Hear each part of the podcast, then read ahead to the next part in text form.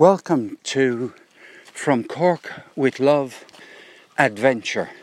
I'm thinking of changing the title of this podcast to From Cork with Love Venture. I can't quite make out why, but I think it has, I think in a way that the ad might be superfluous. What do you think?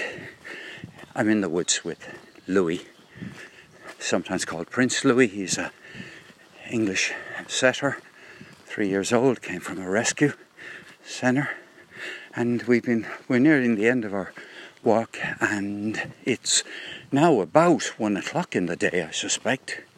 The sun is shining. There's clouds up there. There's puddles, quite significant puddles on the verge of this path. There are bluebells. No, not bluebells, sorry. Yes, there are some bluebells. Tiny smattering of bluebells. Nearly all gone anyway, not very many to start with. Plenty of uh, buttercups. Long, uh, sh- uh, long wisps of grass. There's a white butterfly. So um, I'm.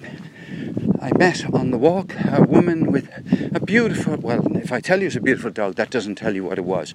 It was a kind of a wolf-looking thing, really, with beautiful brown, long brown hair, pointy nose. I'm not good at describing it. I have no idea what the name of it was. It it didn't look like a common dog, if you like, and it looked like a purebred but I don't know much about dogs. So then there was a man running in a red shirt, and the interesting thing about him running is that he didn't have his hands down by his side or in the traditional runner. He had his hands lifted up to his, almost lifted up to his shoulders. Yeah, he's um, his palms of both hands stretched out on both sides. Um, and I wondered, what is that about? Never seen a runner like that before.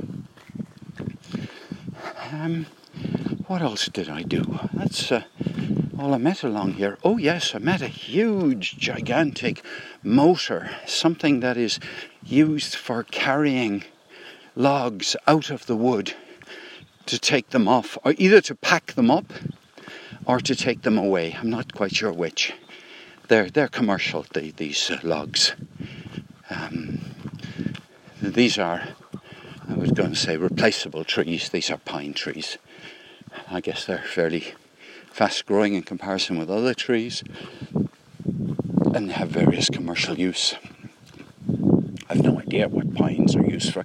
I guess they're used for making floorboards, and pine trees are pretty straight, so maybe that's what they're used for. On the other hand, they might be used for sawdust, because there's a whole market for sawdust in the world, I'm sure. So there's black and yellow metal bar across here that stops uh, vehicles, not just cars, but tractors and stuff, all all uh, getting in. And on the on a pillar here, it says missing.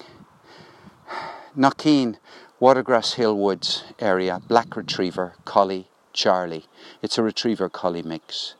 Charlie, if seen, please contact the number there. I wonder if they got their dog back because I met the owner of that dog and a young boy who I presume was very attached to the dog.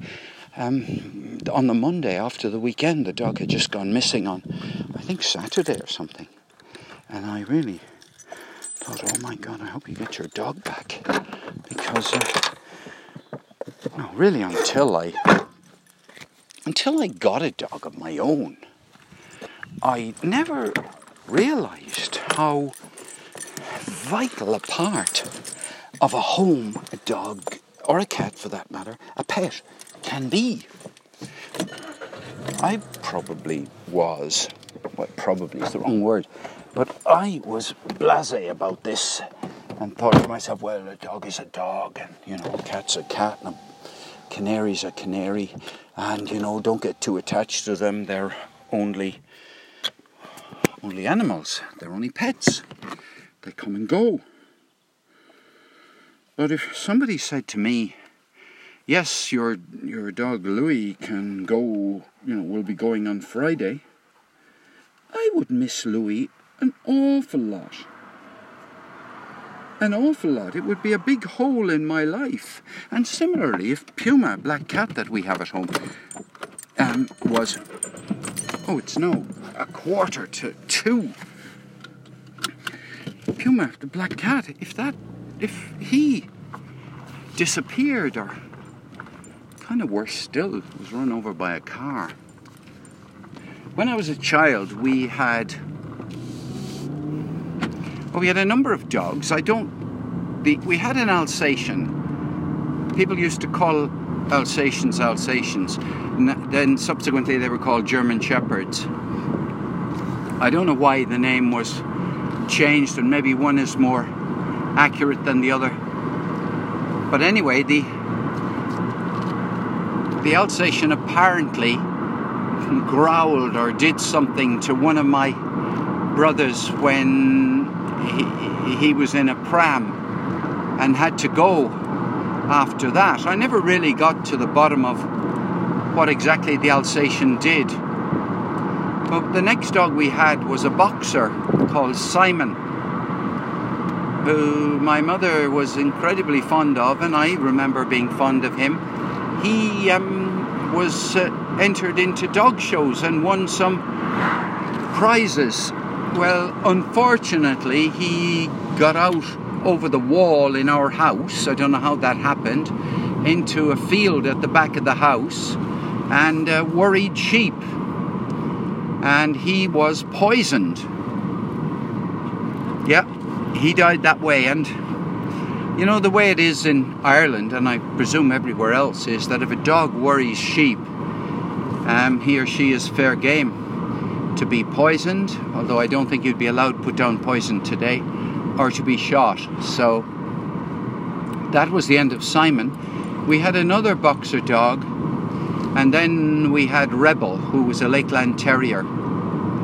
And Lakeland Terrier was with us, I don't know, 15 years. Um, and I've even told my daughter stories about Rebel. We had another dog called Maxie, who was an elk hound, and they coexisted quite happily. We also had cats, but that's another story. And then, for reasons, I was away from home when Maxie finished. I don't know how Maxie died or was given away. Rebel died or was given away. I was away at university and I didn't really give much of a damn about the dogs, to be honest. They were just taken for granted. And then my mother got an Irish wolfhound.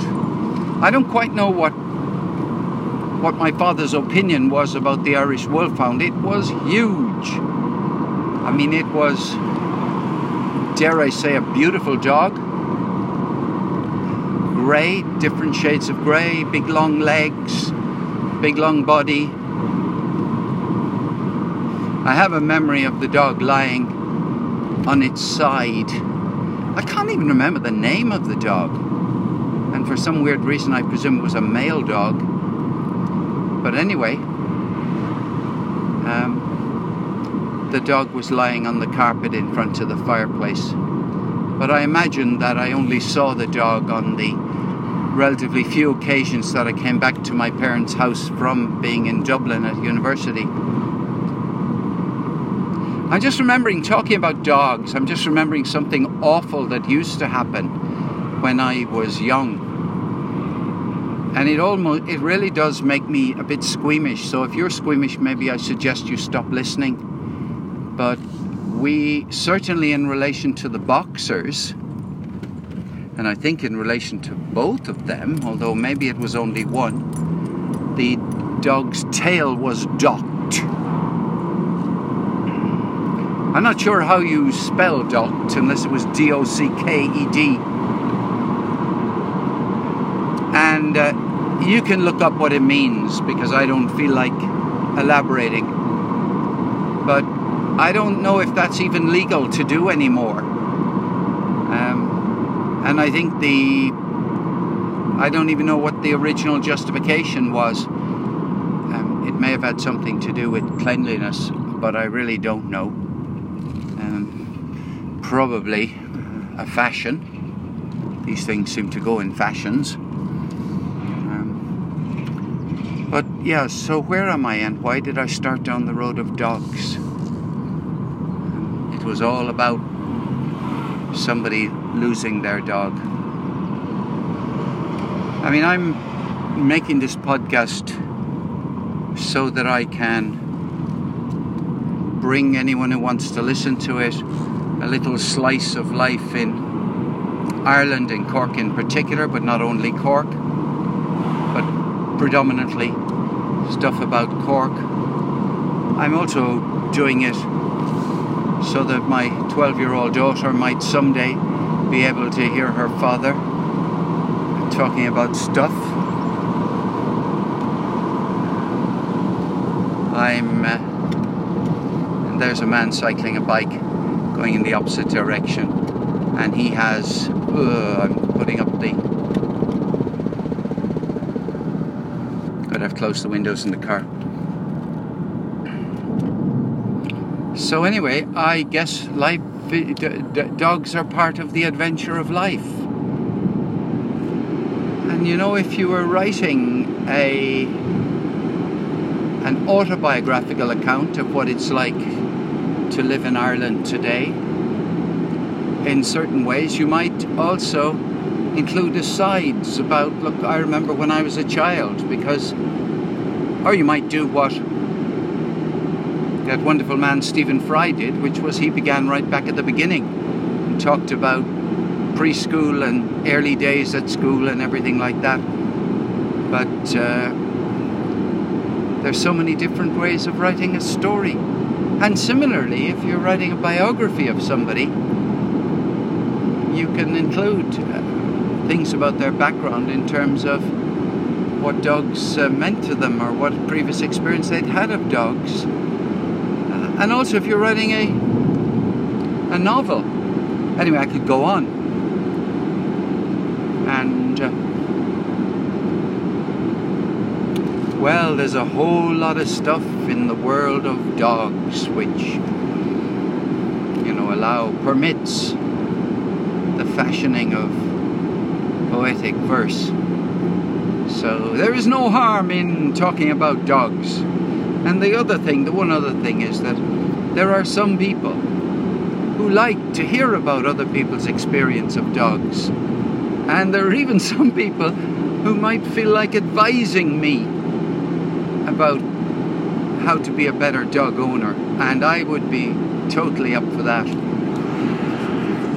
So today, 1350, I'll take a little break here and uh, have a little bit of a short musical interlude and come back with the next uh, the next part of this podcast.